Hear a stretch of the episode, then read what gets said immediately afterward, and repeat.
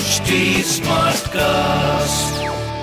You are listening to Health Shots brought to you by HT Smartcast. नमस्कार friends hope everything is fine with you friends पिछले podcast के बाद I am sure आप सबने सोचा होगा कि क्या रिलीजन या धर्म का अर्थ बस इतना भर है was that it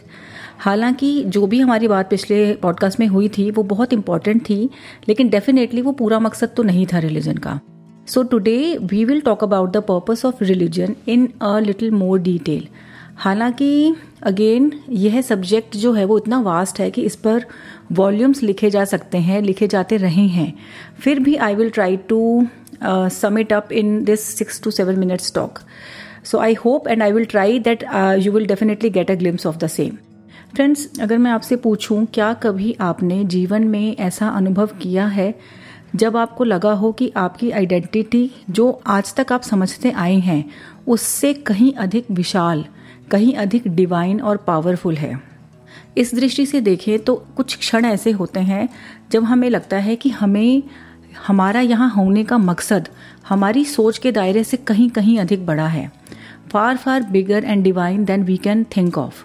we realise in those moments that हम अपनी केपेबिलिटी से कहीं आगे के काम कर सकने में समर्थ हैं, एबल हैं। So friends besides getting us introduce to the eternal laws of the universe the aim of any religion is also to get us introduced to our true nature our real selves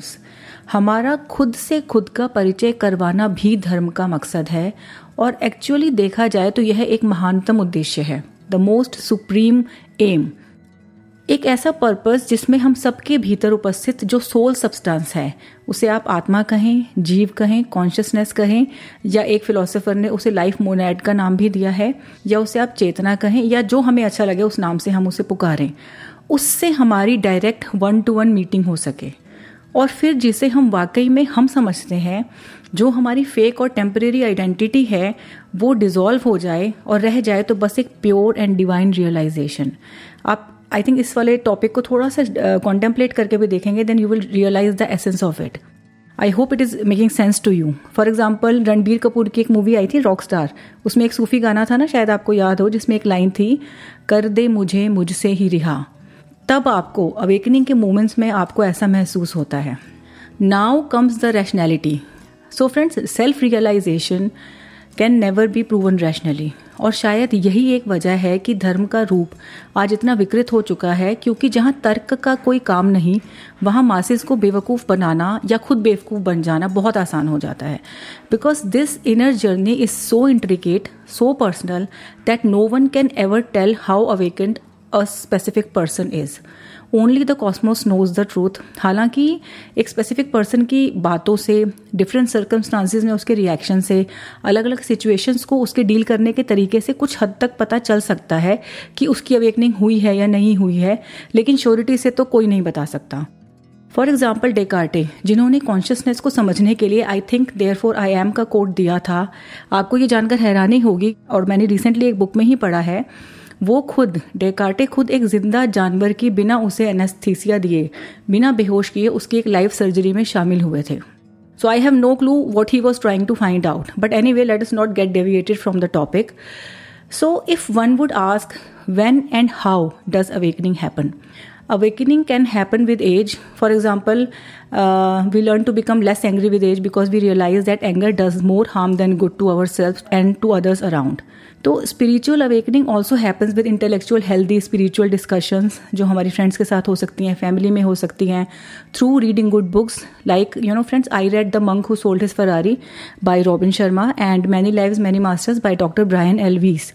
These books not only calmed me down but also initiated a spark in me to find the bigger purpose of life,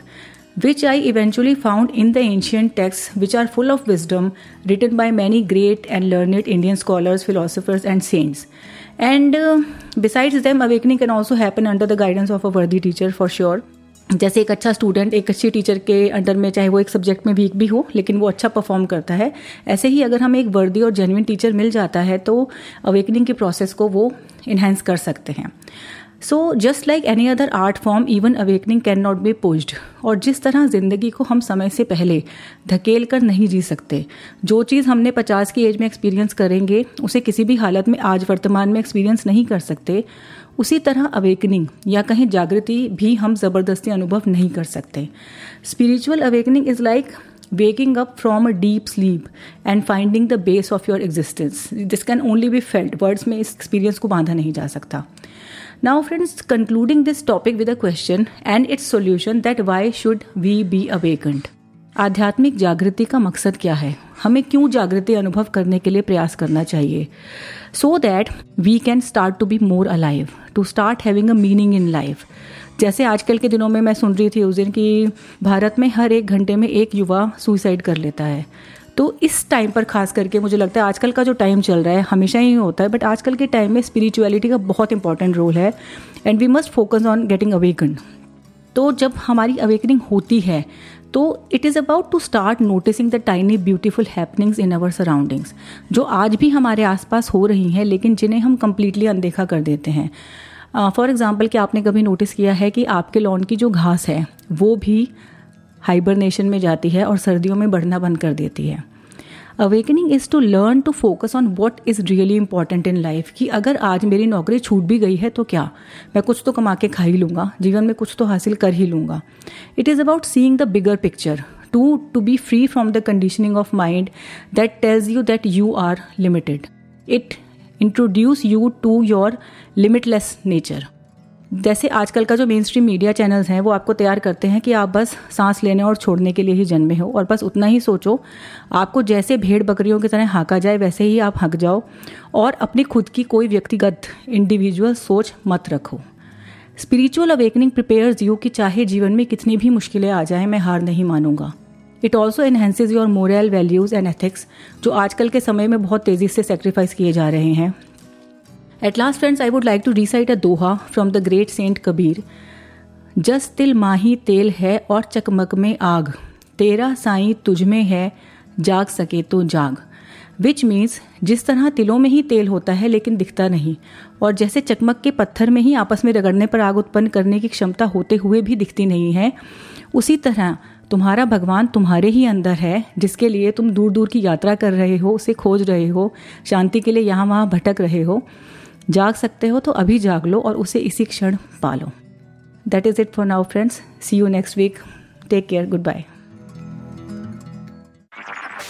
you were listening to health shorts brought you by H T smart cast H smart cast